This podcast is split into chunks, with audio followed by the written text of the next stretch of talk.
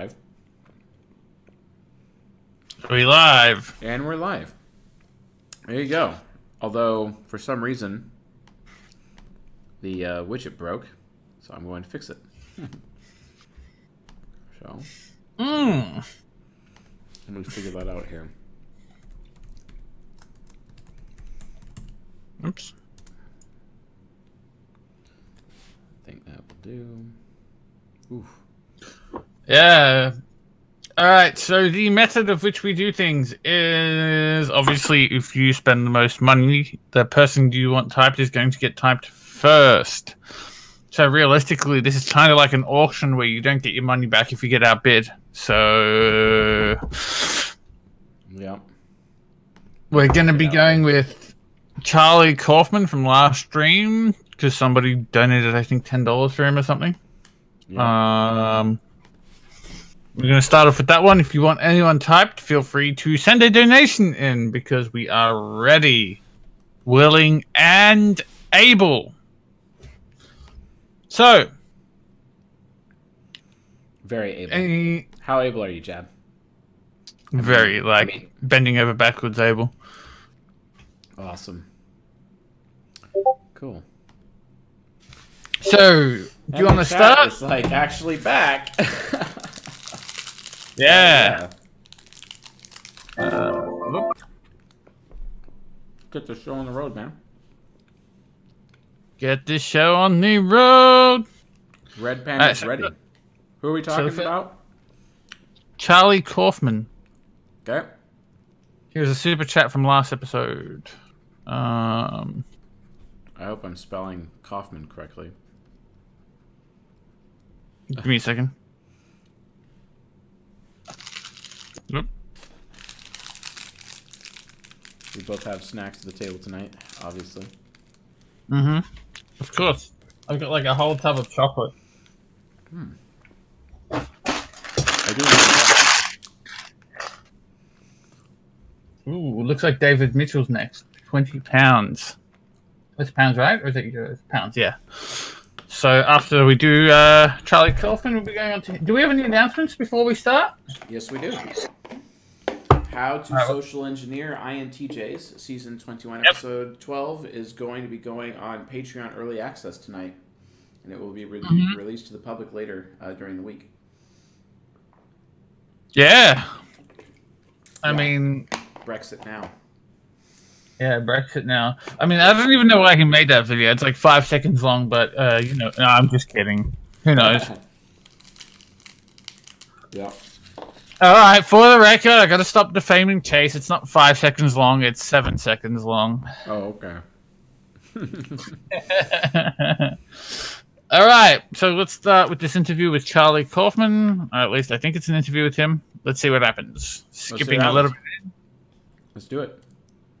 I don't know whether it makes you less or more nervous, but, Um, but this is your very I first can't be television any more experience. nervous. you so can't yeah, be no, any more no, nervous. All right. The um, this I'm gonna have to talk. What is it? Uh, what is your attitude about movies? Tell me what your mindset is. Oh boy, that's a big question. Um, my mindset about movies, I You don't want to do what everybody else wants to do. That sounds informative. what is Right, and I was sensing a little bit of like SI Child, SI, SI Inferior, or Yeah. maybe even a Little Tricks- SI. Yeah. A little bit of SI. He's like, I couldn't be more uncomfortable, or something like that earlier. Yeah.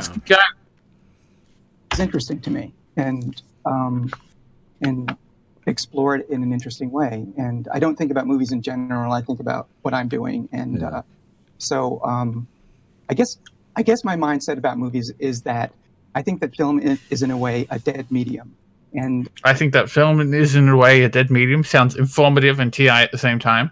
Yep. Um, um, in that it, with theater you've got you've got accidents that can happen you've got performances that change but this is a recording systematic. You got this, you got this, you got this, you got this. It's systematic. hmm sort of do is infuse my screenplays with enough information so that upon repeated viewings you can have a different experience rather than, Ah, that's like cliche informative. Yep. he writes his script in such a way that every time you watch the movie, you get a different experience. Yep. That's informative writing right there. Yep. Subliminal. Remember, folks, uh, anything subliminal, that is what informative is. Informative equals subliminal. Right. There you have it. Let's keep going. Um. Right. Next. and the movie goes linearly to one thing, and at the end, it tells you what the movie's about. It's sort of I try to keep it kind of like a conversation with the audience. Um, I guess that's what I try to do. It seems Okay. very movement. Hmm. Constantly trying to push the conversation forward. Yeah. Yep. Kind of initiating. Individual member of the audience, hopefully. You saw this in our montage, but just think about this: being John Malkovich, Human Nature, Confessions of a Dangerous Mind, Adaptation, and now Eternal Sunshine of the Spotless Mind.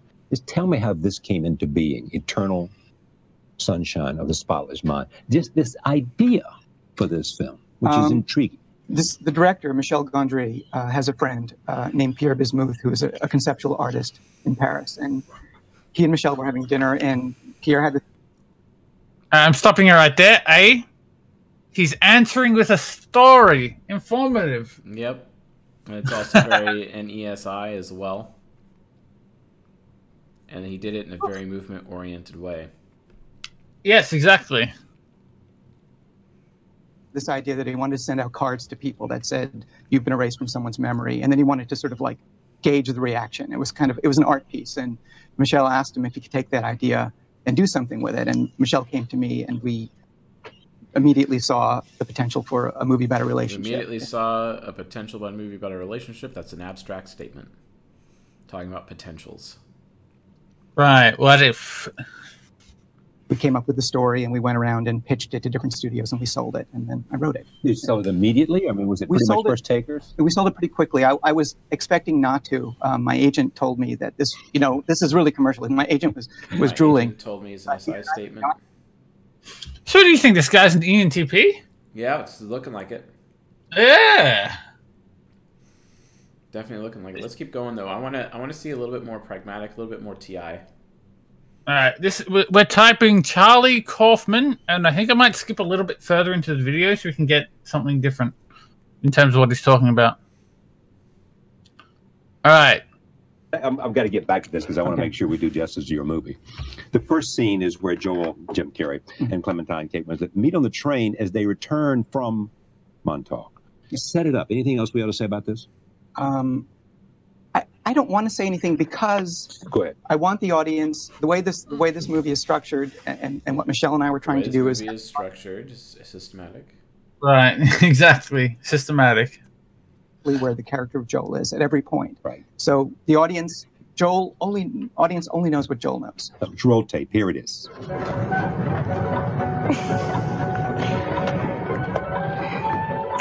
I have some stuff that uh, I probably should. Uh,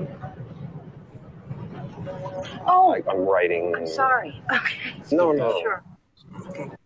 Oh yeah. Shit. Sorry, my bad. logic and structure. And um, I, I, I, as soon as I started to try to write this, the pitch was very easy. It was a five-minute pitch, and it seemed like it would be just simple to write. And then Hella there, movement. there, there's a there's a um, reverse chronology that's going on in this movie, and there's also the the problem that the main character is having each Talk about memory. all the different possibilities of the movie. That's abstract. Keep sharing his specific ideas. It's not very Great. general at all. hmm continuity for the character and also for the audience um, was was a was a big For the issue for me. He keeps talking about the audience. That's FE. hmm And he keeps initiating new ideas mid sentence. That's initiating. hmm Right.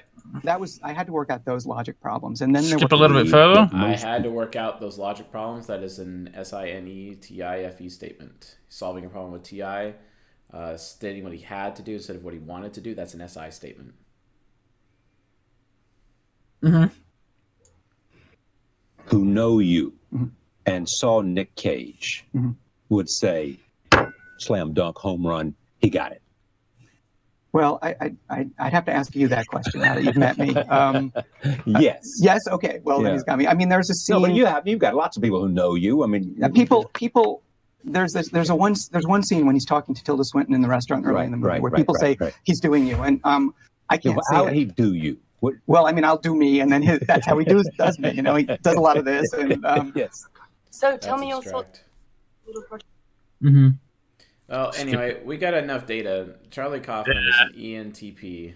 So, and how do we know, folks? Well, we just know because he's in these function stack NESI FETI, which equals he's automatically in the SFJ NTP quadra right here. This quadra right here, automatically in that quadra. And uh, informed initiating movement means he's a starter type, so he's automatically ESFJ, ESFP, ENTP, or ENFP. And then obviously from a temperament standpoint, he's systematic and abstract, which means he's automatically an NT type. So NT type that is starter is equal to ENTP, and it matches up with common functions and quadras. Ergo, he is an ENTP. What's next, Mr. Jab? All right, next is David Mitchell. I've actually got some videos already Is prepared. that, is that Noctails one? Is that Yes. Awesome. And what's the name of the person again? Uh, David Mitchell. Okay, David Mitchell. Got it. Who the hell is David Mitchell? All right, let's skip a little bit in where he's talking. Brick glass for an aftershock. Well, if you want a pint of it. this is going to get messy. Yeah, there's Bombay mix there. oh, thank you. Yeah, and I know you've got your beard. Yes. What you An say? I statement talking about what's obvious in physical reality seems informative. Right. But the guy who sounds a bit flamboyant is the interviewer. Oh, okay. Fair enough. Well, no, some people might not want Bombay mix Uh, because it might, you know, get stuck in their beard. I know. Yeah. It's unfortunately having a beard renders all eating disgusting. So that's him. Have you But it means it? there's always a snack. Oh, Genuinely, I don't know if you've read The Twits by Roald Dahl. Yeah. But there's a, there's a very moving piece in that about the things that can remain for months or years in a man's beard. Oh. Um, and then he can snack on at future occasions. And I'm afraid to say it's very true. Is that SI humor right there? I'm still trying to figure out who's who in that discussion. Okay, so the guy who sounds a little bit flamboyant, maybe slightly uh, homosexual, is the interviewer. And then the guy who sounds like he's a little child and has no voice is the guy being interviewed. Okay. Is he like behind the scenes almost? I, I'm not sure. Yeah. There's no there's no Him. health and safety on that. No best before No. date on something that's congealed in your beard weeks ago. Oh, that's disgusting. I mean, you are like the Lady Gaga of the comedy world. You're always changing your image, aren't you? what made you think of the beard? Why do you keep people guessing? well, you know, I, I, as, as you rightly say, I'm I'm a chameleon. um, uh, I, I don't know. I just thought, you know, my it's something. I haven't, I haven't tried mine yet. I'll give it a go. There we go. Here we go. It's going to be fine. Here we are. Excuse me, can't do it. I can't sip it. Can a beard reject aftershock? Oh my god. All right, let's try and get some better interview because they're not talking much, are they? No. Being a sitcom and it starts being a drama, or, or worse, a documentary. What, so, what's your relationship with Robert Webb now then? Well, we're um we're doing we we've just we filmed a comedy drama for BBC Two, which um about diplomats. 'Cause I Um, thought he dumped you for that meerkat. yeah, so you're doing this new sitcom with him. Yeah, it's, well, it's a comedy drama. Comedy um, so They're, they're sort yeah. of uh, hour-long episodes rather than half hours, and uh, we play diplomats. I play a British ambassador to a made-up country uh, in Asia called Tazbekistan, uh, and Rob is the deputy Definitely ambassador. movement for sure. Mm-hmm. Is there starring in it too? Yes, she plays my wife. You did all right, didn't Yeah, you? yeah. He does seem a bit behind the scenes as well. Kind of responding. Yeah. You filmed it in Turkey. We did. We filmed it partly in London and partly in Didn't Turkey. We had a we had a very nice time. Um, did you go to Dalaman? Do you know Dalaman? No. Oh, that's where Heather Trott fell in love with. He does seem a bit direct. We Yeah, filmed it in. direct. Yeah, filmed in Turkey. That was a direct response. Hmm. EastEnders. Beautiful place, Thinking right? is a thinking is a. I want to say he's NISE, but uh, direct responding movement finisher, which would make him an ISTP or an INTJ by default.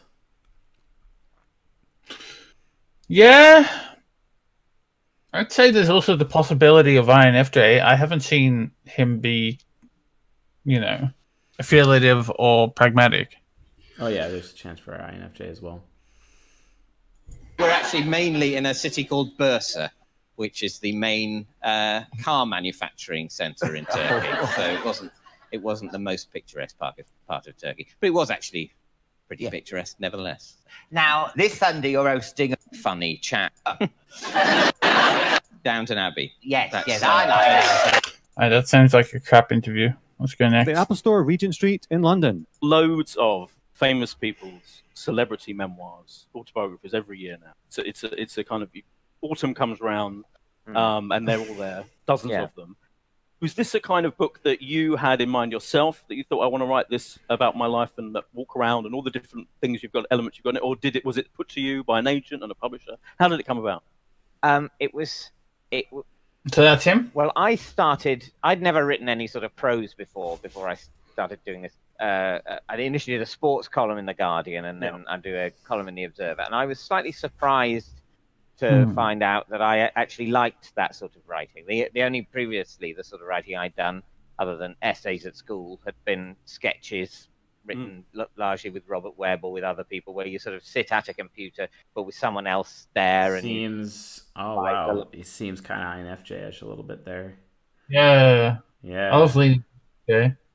yeah, I'm leaning in that direction. Mm.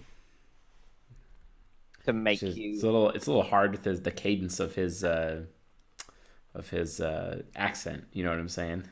Ah. I'm waiting for uh Definitely movement, definitely responding, and definitely your direct. Like we have finisher locked in. Just uh, I'm surprised Kana hasn't chimed in yet. I know. Where's Kana? Where is Kana? uh INFJ detector. yeah, gonna do. Let's keep going. to the pub or watch television. And um, so I was I was surprised to find I quite like this process. And um, and and then I was surprised. I like this. Said every INFJ ever with their FI critic. My goodness. Uh I was surprised I liked it. that he Yeah. said did in in writing something Yeah. about yourself. And I and I said, well, I don't know really whether I want because I think a my life is quite boring, and b I'm quite dip, quite uh, repressed. And so maybe I, you know, maybe Yeah. I shouldn't, but uh, maybe, I I'm could put repressed. Maybe life's about boring. It's a affiliative statement. Mm-hmm, mm-hmm. Yeah. All those maybes is also an abstract statement. Well, and earlier before, somebody asked him, "Would you want to do this?" And he said, "I don't know if I would want to do that. That seems a little, you know, N N I, N I S E. Yeah. Yeah, it like is. banging on about my attitude to the world. I don't like to talk about actually myself. They don't it's- like that. They don't like talking about myself. It's FETI, Oh, and that's an affiliative statement.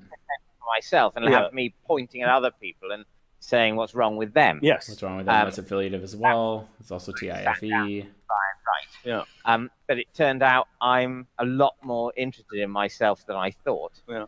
And more so a lot- interested in myself than I thought, which is FI critic and I hero interest based statement. hmm And saying what's wrong with them and what's wrong with the world and what annoys me What's wrong with them? What annoys me? That's affiliative. Doing unless and it's an abstract statement as well. aim clean about the point of view from which that's written. Okay. yeah, Fair enough. Point of view Uh, from which that's written, that is an abstract statement. It's also interest based. hmm Um, do we need any more of this guy? I think we got him. A little bit more. So Tootsie Astrid in the audience um, saying, "quote The self-confliction sounded so much like an INFP to me. Actually, uh, INFJs have way more self-confliction than INFPs do. Uh, that's due to their FI critic, and Mhm. FI critic causes INFJs to walk around feeling worthless most of the time or useless and they're trying to make themselves be the most useful person in the world and that's the state or the source of their confliction etc so yeah uh, jab i'm gonna have to call it david mitchell's an infj good call on that one Yeah. It earlier. good call Yeah. Um. what's, next? Uh, Jack White. Guys don't forget uh, with your uh, super chats if someone outbids you then you're outbid so be be aware of that and be aware that towards the end of the show uh, if you're putting in a late super chat uh, and you get outbid well we may not get to it just so you guys know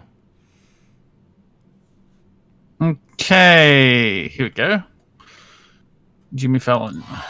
New York City loves Jack White. Come on, buddy. Great to, great to see you. Congrats on the record. How Thank cool is that? you. I am right. That is your eyes, correct? who's next Yeah. If you below this.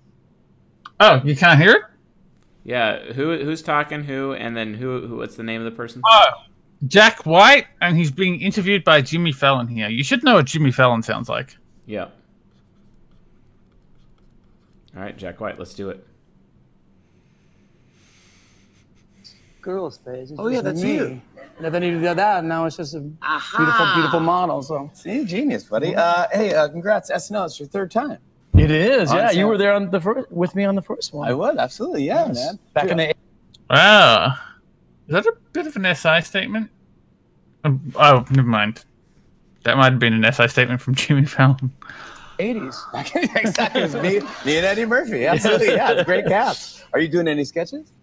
You know, I asked, I, I sent over to Mulaney because I heard that he was an altar boy when he was a kid too, just like me. I said, you know, we should, you should write a sketch where we're both altar boys.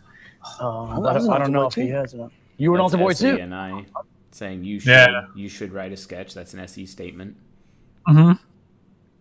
I was really into it. Were you? We're supposed to do the secret handshake Mm-hmm. oh no keep going around. Yeah, exactly. Well, I mean, we're frowns. so I mean, no, we have to. Yeah, frowns. Uh, I love that. I got it. I got. I think that was. Uh, I think we had Bill Maher on the show, and he was saying maybe that was my first experience of performing on stage was being an altar boy. Yes, because no, you probably know, know. nothing's funnier when you're not supposed to be laughing Oh, church during Oh. mass. So No, I. you, me, imagine, dude, me. Oh, I was giggling. I mean, I was laughing before we even got out. I was like, oh, we did it. We did a joke one time. Me and this other altar boy, and we were laughing so hard. He went up to get the host, you know, uh, body of Christ. He put on his tongue. and He went. the priest was not happy with that. No. We had one where I think it was a funeral, and this is a bad story, but everyone's crying. Skip. So long, and then the priest just looked over. Friends is one of my favorite songs that you've Oh. written. It's now a children's book, and uh, I think it's brilliant. Oh, Blake, never thought me and you would be children's book writers. That's pretty crazy, right? Right. Think about it, right? That was we were, we were young and edgy. I, I'm I'm point. a new one. It's called Anybody Can Be President. to acquire. Uh, From here. oh yeah, you know, they children li- don't lie about stuff, so they'll.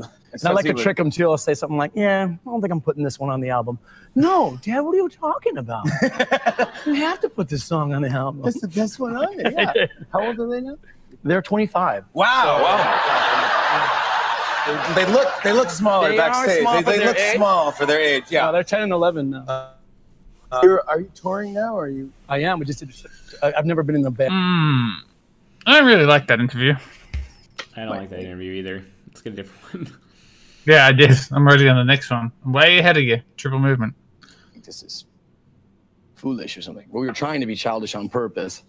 So I think we are just sort of kicking around at the beginning then. Kicking around and you're in Detroit. Yeah. And you had been an upholsterer. Yes. And you take upholstering very seriously. Uh, I apologize because you offered to upholster the chair for the Conan show, this show. That offer still stands. And I didn't take you seriously. I didn't I thought you were kidding. No, I mean it. And I- then I later still on I Yeah. That offer still stands. That's direct. T I F E S E N I. Looks like STP NFJ Quadra with direct. Mm-hmm. Mhm. Interesting. found out you were serious. I'll do it. I'll still do it. All right. Let's do it. Or we can do a whole new chair. All right, upholster my chair for me. Or we can do a whole new chair. I'll still do it. N I S E. Mm-hmm. Um, what about upholstering has helped you in your musical career? the most important part about it was it was a moment when I was a, an apprentice upholsterer. How old were you at the time? I was about 15, I think, 15 or 16, and there was a it was a mid-century modern couch, sort of like a Vladimir Kagan piece, I think. I know I had pink fabric with silver threads in it, and I it was temped in on the back. It was three staples in the back, just to keep it in place while they were. Uh, That's X-ray sensing, remembering a physical action in that way. Hearing It's it. also concrete. Right. cleaning up, sweeping up, and then I went working on it, and I just kept staring at. That's the minimum amount of staples to hold that piece of fabric down. It's an SANI That's- statement talking about minimum amount of stables. Yeah, like the minimum amount of physical strength required to hold the fabric in place. Absolutely, I see. Bolstered. You know, what would be the minimum? You couldn't do it with two. You couldn't do it on the ends. The middle would be. Right. You know, I just thought in my brain this is the middle. A table can only it can have three legs and still stand, but two it'll fall. So that sort of image has been burned into my brain. I think about that probably once a week. That image of that those three staples, and it's affected everything. I I force myself to do anything that I create, artistically and music wise, whatever it is. I, I force it through the funnel of that idea. You know, and um, Funnel that idea. TI statement. Mm-hmm. three lines or three concepts in a song, or I wrap it around storytelling, and melody, and rhythm. Uh, The White Stripes, the whole band was based Still on you know, concrete. It's really about it's about simplicity and not. It's almost like a. Skip a little ahead.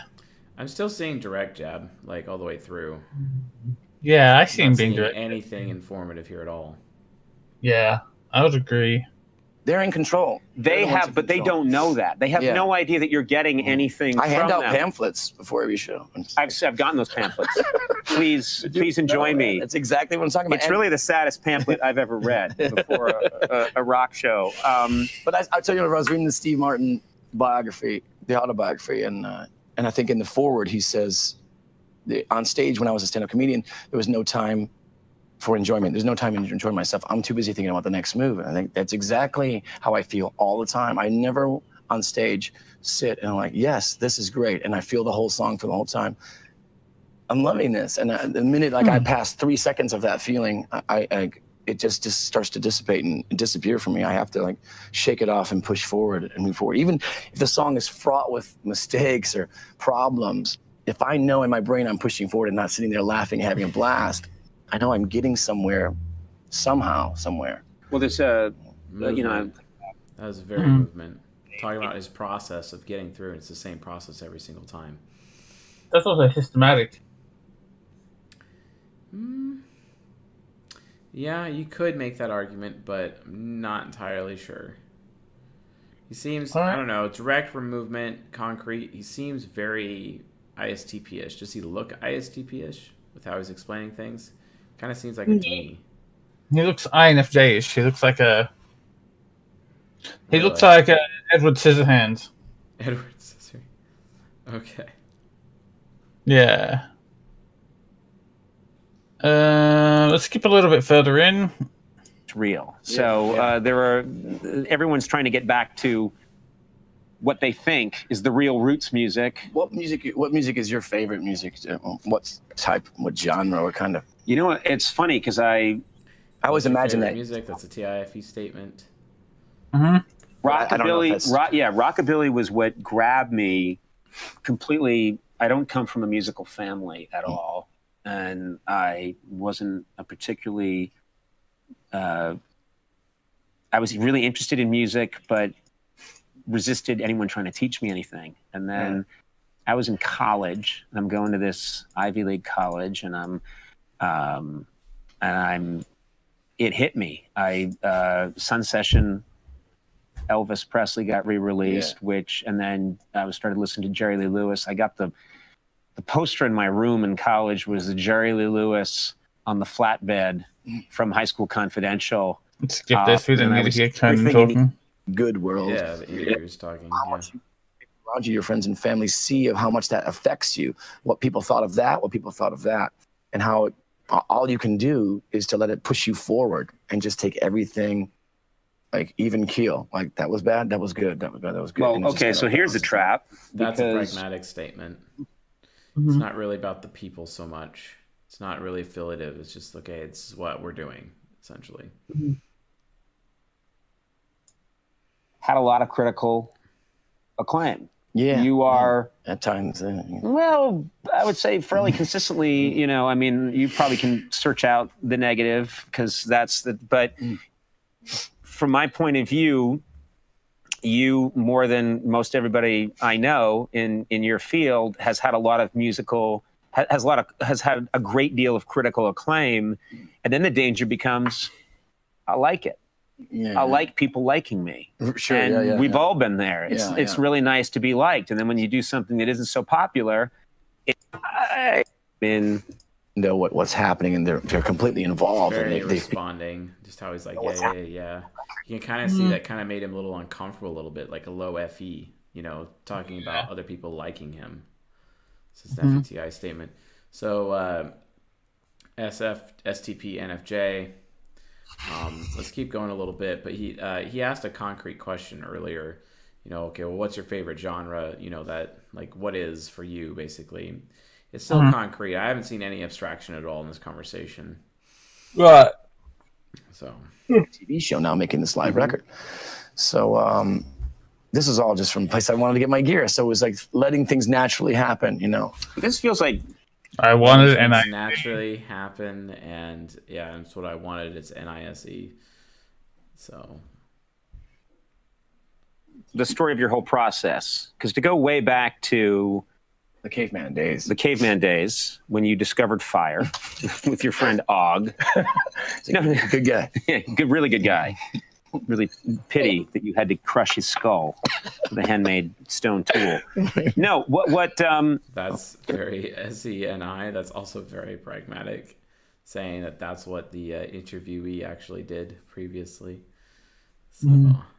yeah, They, they lose the, the ability or the desire to push themselves over and over and over and over again. And that's the Right. only thing you can really do. You can also, you can get lucky. You could have some lucky break or something and, and it catapults you to some level. And then you have Okay, this is seeming a bit abstract. some decisions to make up there. But in the natural way of things, if you if you you you basically have moments where you can stop and say, like we said about McHale and Larry Bird, like, like you know, hey, I have a life, man. I mean, you can say that at any moment. Say, No, that's still concrete. Like it, it no, because he's talking about more so the past or what has occurred instead of like what will. Mm-hmm. but you know, I'm not gonna spend 24 hours a day thinking about it. But you know, Looks like they 24 hour days thinking about it's another SE statement. Right. they're done. Nobody feels like they're done. Uh, nobody. I mean, it, there's. It's like a mixture of. you never arrive. I don't think you ever arrive. You never arrive, and mm-hmm. also I don't know. Like I wanted to bring up, I don't know, anger or sometimes people say to me like, "You seem like I can get cranky, I can get angry," mm-hmm. and I say, "Yeah, I just think that's part of this spice mm-hmm. that keeps me going." Yeah. I. If I was completely contented, that would be it. But Yeah. anger, One seems word to- responses. frustration Mm-hmm. seems to be necessary components. I think the minute So there are things that are in the violent realm of emotions that they're all completely 100% bad and should be avoided at all costs. I don't think that's true at all. I mean, uh, uh, Mhm. that those emotions are very much relevant in, say, blues music. They're, they're very much rel- uh, relevant in painting and rock and roll, punk rock, all of that. I mean, those are if they had ignored Right. those emotions and not thought about them and expressed. concreteness. Anyway, bottom line is, folks, Jack White is an ISTP. There you go. Yeah. SENI, FETI, which means he's STP, NFJ Quadra, right there. Um, and then direct responding movement, he's a finisher. And then pragmatic concrete. So by process elimination, Jack White is an ISTP. There you have it, folks. Hmm. All right. Um, who are we doing next? Um, I think the person we're doing next is. So we just did Jack White, right? Yep. Brian Coxton. What a good name. Um. All right, let's get on Joe Rogan. Let's get back to our roots. Remember our first few uh, typings were done on Joe Rogan? Yep. So when you look up at the Milky Way, you see all these stars all over the place. So if you're saying flat, like uh, what, how much height and what what are you saying? Ah, so in terms of like the way to measure it. The, the best way to think about it is not to think of three dimensions of space because then we can't picture it. Okay. But you can think of two, like this tabletop, and that's all right. We'll just forget the other one for now. And so you know what flat is on this table. I mean, you could define it. So you could say, for example, that if I draw a triangle on the top of the table, then all the angles add up to 180 degrees. So that actually defines flat. If you did that on the surface of the Earth with a big triangle, then the angles wouldn't add up to 180 degrees. Um, or you could draw a circle and say, what's pi? So pi is the ratio of the circumference of a circle to its diameter. That's only true on a flat surface. It's different if the surface is curved. So you can. De- So this just not with light. No. This stuff just makes him seem concrete so far. Yeah, so far. Uh, let's skip a little bit further in when they're not talking about flat Earth. And what is true about Mars? It's interesting actually because we, we know something about quite a lot about the history of Mars, and it's certainly clear that there was water, almost certainly oceans, rivers. So, and that water is almost certainly still there. So, I would say certainly still there. Well, they have found large quantities of ice now, right? Yeah, so there's certainly ice. There may even be pockets of liquid water below the surface somewhere. So uh, um, couple that with all the, the minerals and the resources that we know are there, and you have everything you need. So That that's we the know thing We're there. That's TIFE E statement. relative to everywhere else other than the Earth. You, you can't go to very Venus. systematic. Mm-hmm. It's melts. It's what is it, 400 and something degrees and uh, 90 atmospheric pressure. you Yeah. know, So, so, so, so It's movement. So Mars is quite nice. Mm-hmm. It's Um, direct. Mm-hmm. But I wouldn't go there. I agree with you because it's not the gravity of Mars in relationship to the Earth? It's um, what is it? About a third, I think. Third.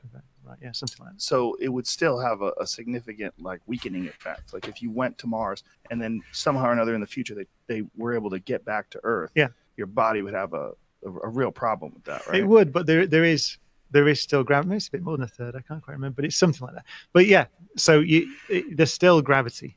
So there's gravity. There's um, some protection from the, the. You'd probably want to live in the caves actually, or something like that. You'd because it, there- there's no magnetic field there, so it's quite a high radiation environment, but not too bad. It's further from the sun than we are. It's not too. There are places on Mars. There- There's a very deep crater called Hellas, which is a big impact basin. And at the bottom, the, the it's so right. That's a concrete statement. given, Mm. the, given the building block, the toolkit, the laws of nature, and the, the elements and so on that we have. Laws of now. nature, the elements. It's a T statement. Mm. life forms on our planet. But if we found anything that's remotely similar to what we have here on Earth on another planet, it would be such an incredible discovery. Like if we sat, we found a frog on the moon. I mean, the, the world would stop, right? I'd be very surprised if we Right, found of a course. on the moon. But I mean, if we found anything anywhere, I'd be very surprised. SINE statement. Well, right. insect on Mars. well, this is, I mean, it, as I say, it'd be micro. I think it'd be single-celled things. Remember, I mean, you mentioned the Cambrian Right. explosion. So that is that. What we do know about Earth is that although life Is- began Can't be an 3.8 explosion is any statement. Mm-hmm. billion years ago, it wasn't until around 600 million years ago or so that, Still or direct maybe spine movement. most. Wasn't until 600 million years ago as a TE statement reference point. Still following Mhm. the system, systematic. Mm-hmm. complex multicellular organisms at all. So for something like three billion years, it was single celled alone. And that's one of the reasons why I would guess, if, if I had to guess, I would say that microbes would be common If because I life had to guess, is an SINE statement. Mars, but complex life, multicellular life, insects, plants, intelligence, I would guess would be very rare because it took so long on Earth to I get guess there. It's very rare. E NESI. Three billion years of slime. Was that that was it. on what Earth. happened? I would go as far as to say it is ruled out by experiment, or at least it is extremely subtle, and you would have to jump through a Ruled out by experiments. That's systematic, isn't it? It is. A lot of hoops to come up with a theory of some stuff that we wouldn't have seen when we've observed how matter interacts. that is present in our bodies. And presumably, if you believe in the soul, you want it to exist outside when you die. You still want the thing to be there, and you might believe in ghosts and things like that. I Mm. mean, look at a ghost. I mean, it's a it is something that carries the imprint of you. Presumably, it looks like you, right? So that means that it interacts strongly with the also systematic. That's also NESI. So he's a STJ NFP who's concrete, which means he's an ESTJ or an ISTJ. He's obviously movement and direct because we know he's movement. Therefore, we automatically know Brian Cox is an ISTJ based on the evidence that we have. Wow. Yep. ISTJ. Do we have any other super chats? ISTJ. Awesome.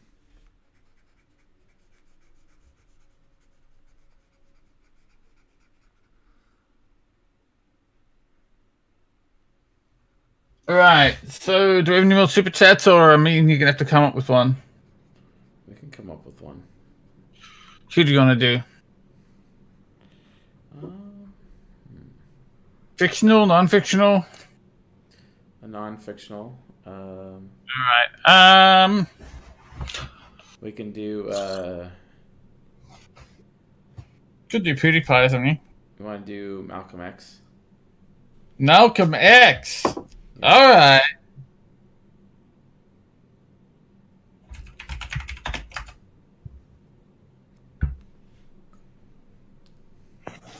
Minister Malcolm, when you broke with Elijah Muhammad back in March, you said it was because the black Muslims were too narrowly sectarian and inhibited, and because Elijah Muhammad had become blindly jealous of you and the personal following you had gathered. That I said the first part, but the last part, I didn't say that Elijah Muhammad himself had become blindly jealous. I mentioned that it was his family and the officials in Chicago. Everything that I say always was designed Mm-hmm. and to protect Mr. Muhammad himself, primarily because the image that he had created uh, was the image that enabled his followers to remain strong in faith and things of that sort. And I didn't want to see any uh, adverse effect or negative result uh, develop um, in the faith of all of his followers. But actually, uh, despite the fact that I tried to protect the Muslim movement, if you'll notice, they uh, use their newspaper to slander me and to label me as a hypocrite and uh, as a rebel. And Mr. Muhammad himself said that I defected. Well, in reality, I never even left the Muslim movement. They put me out. And they put me out because of what I knew. What I knew was told to me by Mr. What I knew was a TIFE statement. Mr. Muhammad's son, Very movement. uh, Malcolm Wallace X's Muhammad movement. himself. They put me out and they put him out. Well, now, first of all, let's find out what it is that Wallace Muhammad. Person was never brought forth during this uh, court session. It was uh, concluded by all of Mr. Muhammad's followers that it was a non-Muslim who was the other party. Well, we grew so rapidly until that in 1957 or 58, the uh, secretarial staff was expanded to, I think, eight teenage sisters. In 1959, six of them disappeared.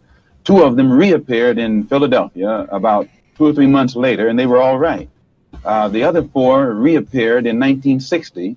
All four of them had babies. All four of them had uh, become involved with someone and become pregnant and had these children. So it was, uh, from what I now know, when the four of them got back to Chicago and began to compare notes, they found that the same man had told all of them the same story and had made all of them pregnant. That the same man was the Oh, father my. of all four of their children and had also been the father of the ch- children brought forth by the two secretaries who preceded them. So this story was kept among these sisters until 1962. Two of them rebelled uh, against uh, the person who was responsible and began to tell the story all over the city of Chicago. It caused many of the Muslims in the Chicago mosque to leave and go back out in the street. They knew it, and uh, it, I knew nothing about it until 1963, when um, Mr. Muhammad's son, who had been in prison, uh, came out, and he was he had been a minister, and he was very religious and spiritual. And when he began to hear these rumors around Chicago, he went to one of the sisters, and the sister admitted to him that the rumor was true, and uh, it was he who first told me about it. And when he told me about it, I took I wrote to Mr. Muhammad. I mean, he's super initiate, super movement. Yeah. Like initiating new point, initiating new point, initiating new point. It's just like whoa. Yeah. told him about it. Two of those Let's see if we can get a different story. Constantly informing. Yeah, one different story. Los Angeles. Again, Elijah Muhammad gave no signal to anybody to come to the defense of those brothers. Never have the Muslims anywhere in the country gotten any kind of instruction from the national office or headquarters on how to defend themselves when they are attacked by outsiders. The only times the Muslims have ever been given any instructions to commit violence is when is when that violence is directed against a fellow Muslim. His followers are violent against Negroes. Against Negroes? Yes, his his his followers will go out and attack another Negro, like they will attack me, or they will or they will uh, brutalize a fellow Muslim who breaks the law. But you don't find those same followers going out and becoming involved in the Negro struggle in any way whatsoever. In whatsoever. You got another interview with a different topic. Yeah. Malcolm X on liberals. toward Negroes. A fox acts, acts friendly toward the lamb. And usually the fox is the one who ends up with the lamb chop on his plate. Mm-hmm. The wolf doesn't act friendly. And therefore That's the systematic. wolf has more difficulty Right. in getting the lamb chop in his plate. I'd like to point out, though, that And I, I, I say that because it is usually the, if you study the structure of the Negro community, economically, politically, civically, psychologically, and otherwise, it's controlled by the white liberal, who usually poses as the friend of the Negro, who actually differs from the white conservative in, in the same way that the fox differs from the wolf. It would be great Uh, if Bill Clinton was present for this interview. Really? same. Their motives are the same. It's only their mannerisms and, and methods that differ. I would agree that um, no doubt there have been a large number of, of whites who have posed as liberals and as friends of the Negro and who have time and again betrayed the Negro. Uh, on the other hand, I think one could point to a large number of whites uh, who have struggled for civil rights, Give me an for equality, and have got Other little hand, or that was initiating. uh, other than movement. quite a few bruises. Give me an example. Well, the, the large number of, of white uh, students who have gone into the South, for example, working for SNCC and other organizations. Not working for That's SNCC or TIFE E, because he didn't exactly cite his source on that. uh, political Right. machines who benefit by the voting uh, efforts of Negro. Okay, I'll be more specific. Uh, I would cite Herbert Hill, for example, as, an, as, as a kind of person who has uh, championed Negro job rights, for example, uh, in New York City and elsewhere. He has fought the This man political. is uh, championed that. FE. Mm-hmm. Yeah. personally was when they were picketing to stop the working on the uh, Harlem Hospital in Harlem. Negroes for 10 years had to fight the city to get uh, an annex built on the Harlem Hospital. Because in Harlem, we need a hospital more so than anything else. Our people are sick. Plus, we do a lot of cutting and shooting of each other, though we profess to be nonviolent. And uh, Herbert Hill brought his forces out and stopped the working on that site. Uh, this is the first time I ever saw it. Then, uh, when work was brought to a halt on a hospital in Harlem, the same Negroes tried to stop the work at the downstate uh, medical center in Brooklyn, which is predominantly white. They, they were out there for three months during the summer, couldn't stop anything. And I never saw Herbert Hill out there one time. Now, whenever something, whenever it takes uh, a stoppage of something that's going to affect the white man, you find the white liberal absent. But when it uh, involves something that primarily will affect the best interests of black people and black people only, then that white liberal is present. Herbert Hill is the labor secretary for the NAACP. And uh, uh, if he was interested in black people, he would prepare a black man with the type of knowledge and understanding of the labor troubles involving black people that would enable uh, a black man to sit in the same position Get back to in that- Malcolm or X. labor Tell in the the to stop talking. Right. I'm suspicious of whites who join Negroes and always have to be in the lead, who always have to be the head, who always have to be at the top in Negro organizations. Those whites who really have the interest of blacks at heart, let them give some advice to some Negroes and stand on the sideline. But don't join the organization and then get at the head of it and pose as a friend of Negroes. Well, I, I Hmm. I mean, he, he that entire answer did seem informative in the sense that it basically seemed like a story of you know a white person coming into a black organization and then taking it over and then pretending to be a friend of black people. Yeah. Like it just The, it the sounds problem is, I'm having a hard time differentiating between affiliative and pragmatic because he's just going on these tirades, and also concrete versus abstract. Like, because he's Mhm. speaking a little bit of men- metaphors, which I could argue is abstract, but then he's also being very concrete as well. He's obviously SFJ, NTP, uh, Quadra for sure. It's just which Mhm. one is he? Is he an like, like I can't tell. Is he an ESFJ or an ENTP? Basically, Mhm. that's kind of where I'm Mhm. coming out with this doesn't seem like I don't know. I just need to see more. You got another interview? Um,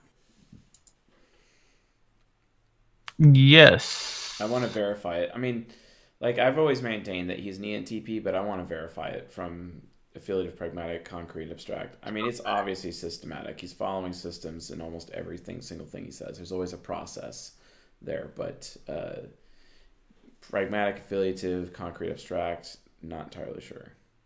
Mm-hmm. What is your real name? Malcolm, Malcolm X. Uh, Is that your legal name? As far as I'm concerned, it's my legal name. Have you been to court to establish that I don't. I, I didn't have to go to court to be called Murphy or Jones or Smith. Excuse me for answering you this way. That's if all a. Chinese person were to say his name was Patrick Murphy, uh, you would look at him like he's That's insane. pragmatic. It's an Irish name. Wow. Yeah. That's very pragmatic. Name or the name that uh, has a Caucasian or, or white background. And a yellow person, Chinese is a yellow man, and uh, he has nothing to do or no connection whatsoever with the name Murphy. And if it doesn't look proper for a person who is yellow or Chinese to be walking around named Murphy or Jones or Johnson or Bunch, or, uh, I think it would be just as improper for a black person or the so-called Negro in this country, as we're taught by the Honorable Elijah Muhammad to walk around with these names. And therefore, he teaches us that during slavery, the same slave master who owned us uh, put his last name on us to denote that we were his property. So that when you see a Negro today who's named Johnson, if you go back in his history, you'll find that he was once his grandfather was, was owned by a white man who was named Johnson. His name is Bunch. His his grandfather was owned by a I white man point. that was Uh, named Bunch. Yeah, I you- get your point. oh, this guy's an ENTP. uh, it's obvious. Yeah, he's an ENTP. So there Well, you go, again, folks. the thing I said about informative types answering with stories, he basically just answered it with the story of how a black person, oh, if an Asian person was named this, you wouldn't be upset, and you see the pragmatism in that as well. And then he talks about the last name in black families, how it relates to slavery, and he talks about the story of a black person being a slave. It's like this is all informative. So like you can look at the cadence and the activity uh, and the bodily movements of uh, Malcolm X when he gives his speeches, and then compare that to Adolf Hitler. Just saying. Uh, anyway, what's next? Um, we're approaching the hour mark, by the way. We've got Anthony Jeselnik for five dollars and Jeremy Corbyn for three pounds.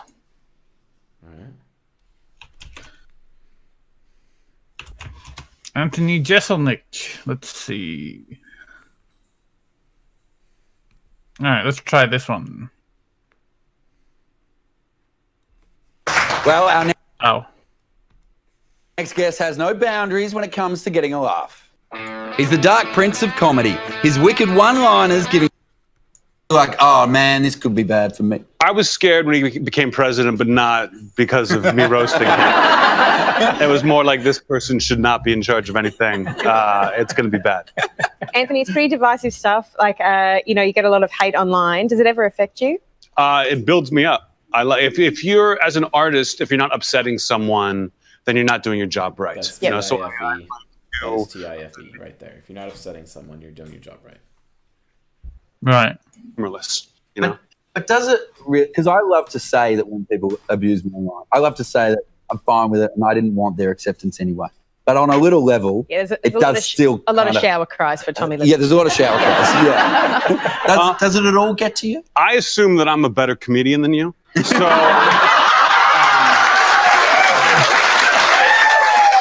That, that is that is a very safe assumption. Wow. Shots fired. yeah, so it's, it's, I, I, you're probably getting more hate than I do, Yeah. but uh, I think it, I just think it's important to be hated by the right people, and no one like if someone says I like you, but that one joke um, that I didn't care for, that would hurt my feelings. But if someone's like I hate you, then I would say great, Aggressive across the board. Right. Still PewDiePie. pragmatic. Uh, I can just write you off. I'm going to be sending you some more hate mail. We we asked the promoters of your show, you know, whether there was any uh, moments from the show you could bring and tell us about tonight. They said that basically nothing is appropriate for our time slot. So is coming on a sort of family-friendly entertainment show in prime time your worst kind no of more nightmare? super chats, guys. No more super chats. Just so you guys know, like none. And uh, PewDiePie is going to be saved for the opening of the next episode. We're not going to be doing PewDiePie tonight. So this is not fun. Like I just never know what to do or what to say. I can't really tell any of my jokes. The one joke you guys showed, uh, I think, got by the PG thing, but they they keep telling me PG, Anthony. It's PG. I'll be fine, but I would be worried about Hanson later. so you're finding now when you do a new show, you you turn up somewhere, there is this sort of expectation about the bar you're going to hit with kind of rudeness. Uh huh. Yeah, I mean, people know what they're coming to see. It's like you go to see a horror movie. If you go to see a romantic comedy and someone gets killed halfway through, you're really freaked out. Yeah. But if you go to see a horror film, you're Mhm. expecting that. So when people come to see me, they're like, "How is he going to do it and surprise us?" Uh, that's uh, that's fun. I mean, I wish I could tell you what people would see here in Australia, but I I couldn't even name the topic. Get away with it. This is uh, this is certainly not what my people opinion. would see in Australia, it's an SENI statement. Australians um, view Americans as having this um, I can't wait to hear what you're going to say. this kind of kind of image of being arrogant and, and kind of like jerks, right? Do you think you do you think you help or hurt that image? Wait, the comedians are arrogant jerks? No, just pe- Americans in general. Oh, Americans. Um, I solidify that image. yeah. This is, in fact, your second trip to Australia. Mhm. So A kangaroo killed my father when I was a child. So I'm kind of mad the whole time here. This brings back a lot of memories. And it's. Uh, Okay, I don't think we're going to get much more out of that interview. Um,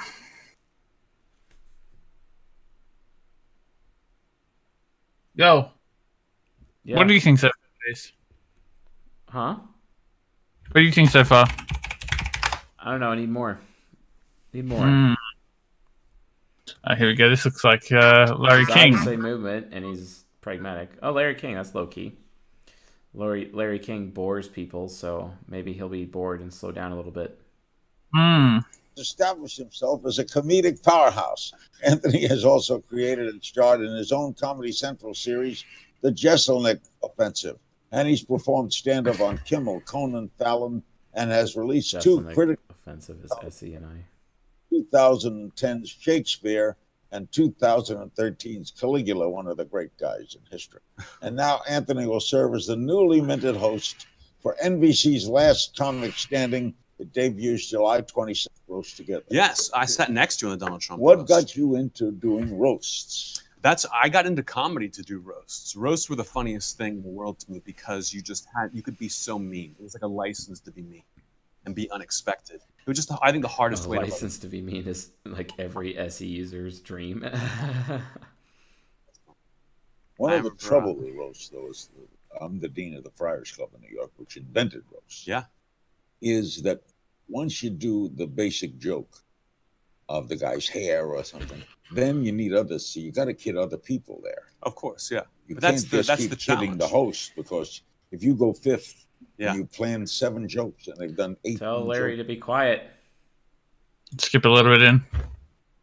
You uh, you've been described as Oh my God, he's still talking. an NPR and joke a joke. everything on the table. Everything is on the table. And in fact, if I thought of a joke, if I thought of a topic that like this is too much, this is too dark, this is too upsetting, then I would make it my like life's mission to find a joke about it. That's I would say correct.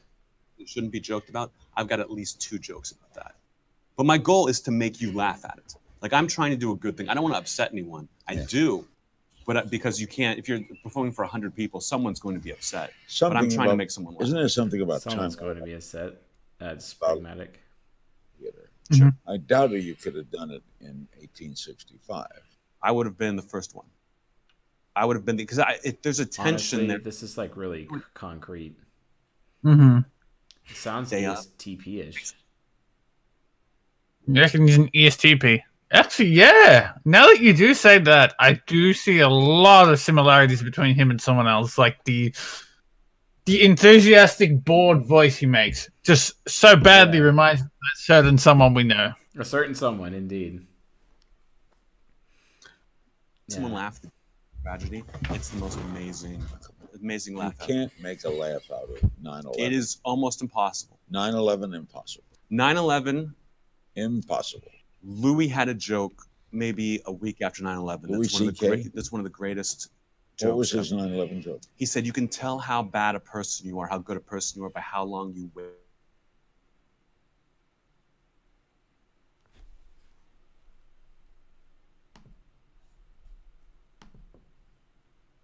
That's is- funny. That's funny, and it's it's it's it's not even really talking about 9/11. It's a way. There's there are ways to do it, but it's very difficult. And if you miss, you are going to hear about it. You're going to get in trouble. If you Agreed. miss, you're gonna hear about it. You're gonna get in trouble. Yep. I find That's it funny he another talks thing. about missing when talking about masturbating. Right. It's like, get your aim on point, mate. All right, let's skip a little bit ahead. Master level, you know. So and and that makes it tough. So you have Who inspired you? Was Rickles one of your? Rickles, of course, loved Rickles. Loved just how like mean he could be, and like watching But Johnny was Carson. Could be, that's that's concrete. He's, he's let you know. mellowed down. He seems control there. Yeah. And he keeps initiating new ideas, and he's still Mhm. direct. Mhm. So we got ourselves a structure type now, and uh, he seemed cognitive transition before to go all movement uh, with his INFJ subconscious in the last interview. It would seem still very SE. Mhm. Uh, yeah, let's Just keep joke. going. Even though he would never say just joke, right? Which I loved. He was big. Steven Wright was big for me. I love that dry. Just how did he think of it? One liner. Mitch Hedberg, a guy named Jack Handey, write deep thoughts for SNL. I love that guy. Oh, They very SE. Yeah. your stand up is like, I've never seen your stand up. It's very dark. It's just like my roasting. It's very dark, very short, kind of clever jokes where you don't want to laugh at the subject, but I make you. I find it clever enough. control. That's concrete. Now you're going to tour with Amy Schumer. Hmm. Uh, you will be on the same tour. We're doing Oddball Fest uh, this What late, is late summer Oddball through fall. It's a big festival where they go to arenas. So it'll be like ten comics instead of me go doing going and doing an hour. I do twenty minutes long with like a bunch That of was my friends. Initiating. Instead of All thousands right, of people. folks. Anthony Jeselnik is an ESTP. There you go. ESTP.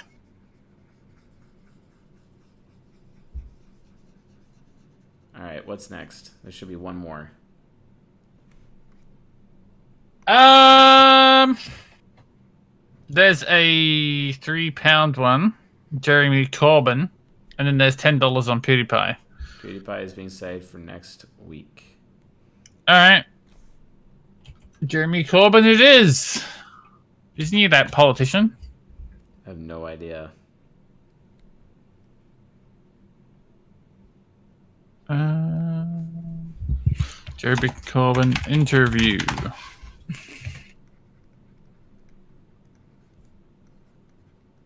Jeremy Corbyn, I just want to start by reading something um, out to you, words that you may be familiar with. Um, the Labour Party has been my life, but I've had to be honest, and the truth is that I've become ashamed of the Labour Party under Jeremy Corbyn.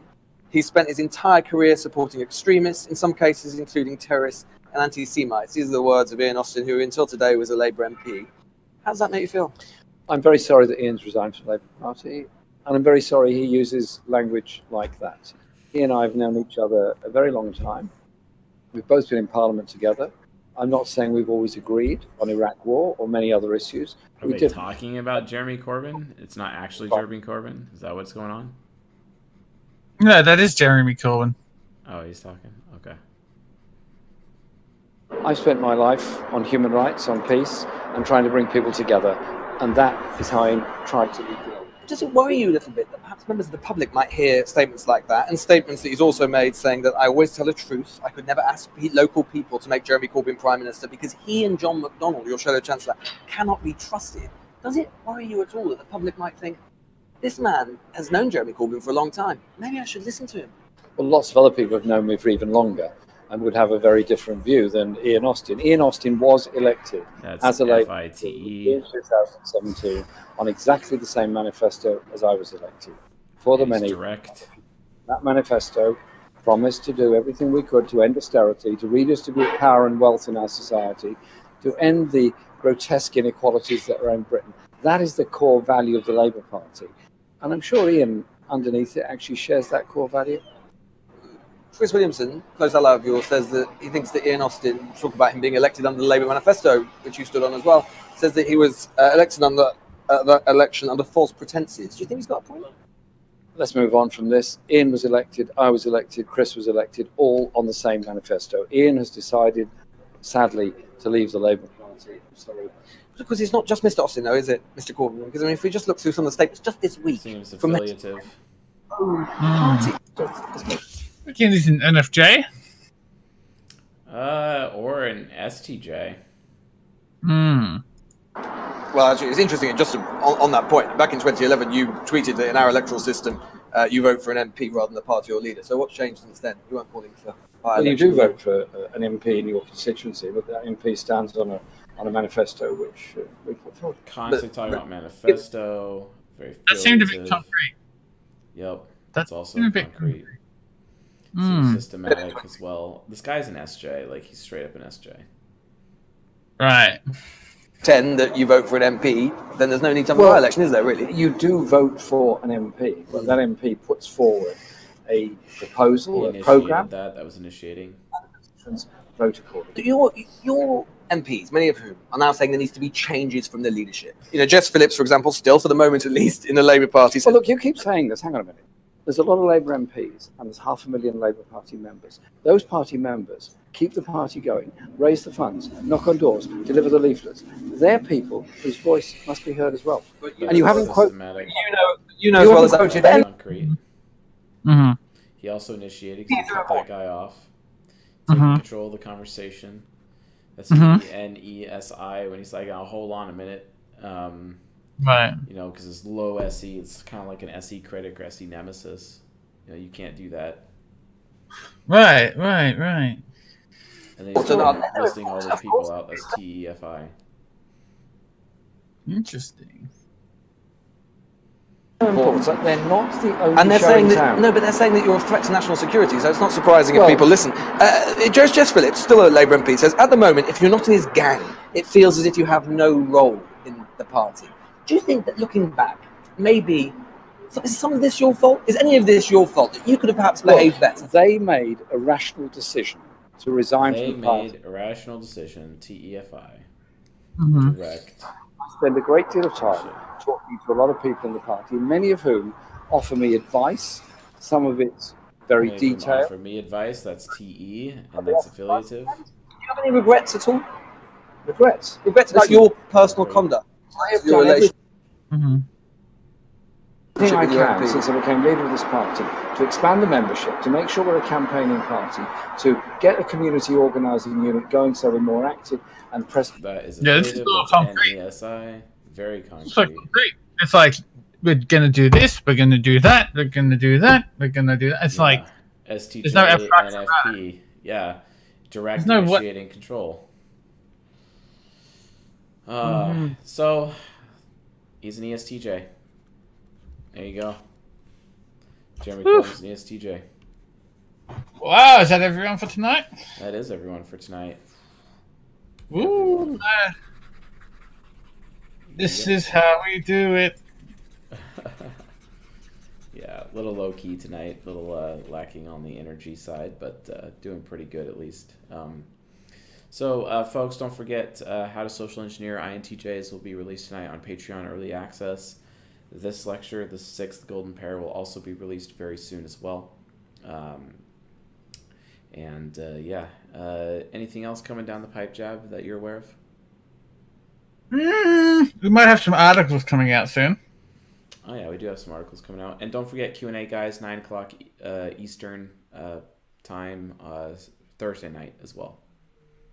Right, are we going to be doing a fictional typing episode again? Are we bringing that back? Yes, we're going to be doing a fictional typing episode. I believe it'll probably be on Saturday, if I remember correctly. We'll we'll see how that is. Are we going to tell them the theme? Huh? We're we going to tell them the theme? A theme, huh? Yeah, there's a theme. Do you know the theme? No, I don't. Oh, so it has. Okay, well, let me just put it this way: the ep- the fictional typing episode this Saturday will have absolutely nothing to do with a TV show that will be coming out next week. Yeah, nothing to do with it. Nothing whatsoever. Not remotely. Nope. Not remotely. Anything. Yeah, like if there's like a TV show about dragons coming out next week, nothing to do with that. No, Nothing to do with that. Nope. Nothing. Nope. Nothing. All right, folks. Uh, it's good to see you all. Um, I um, been a little bit sick and uh, almost I almost got in a really bad car wreck yesterday.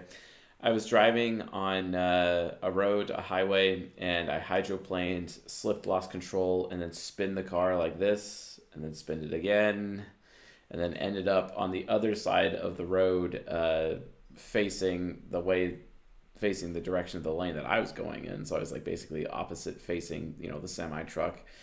Uh, and I did not get in a head-on collision. I did not have any damage to myself or my vehicle at all. Basically, I seriously got out of it safely somehow by some miracle. So I'm very thankful uh, that I'm still alive uh, for that. Gave me a bit of a fright. Uh, the adrenaline uh, did not come down for a little bit uh, after that. So kind of an interesting day yesterday on my way home, uh, taking after taking my children uh, back to their mother's place. So fun day, and uh, so yeah. Anyway, uh, it's good to see you folks again. Uh, we'll be back Thursday night, uh, and otherwise, have a good night. Good night, Justin Carner.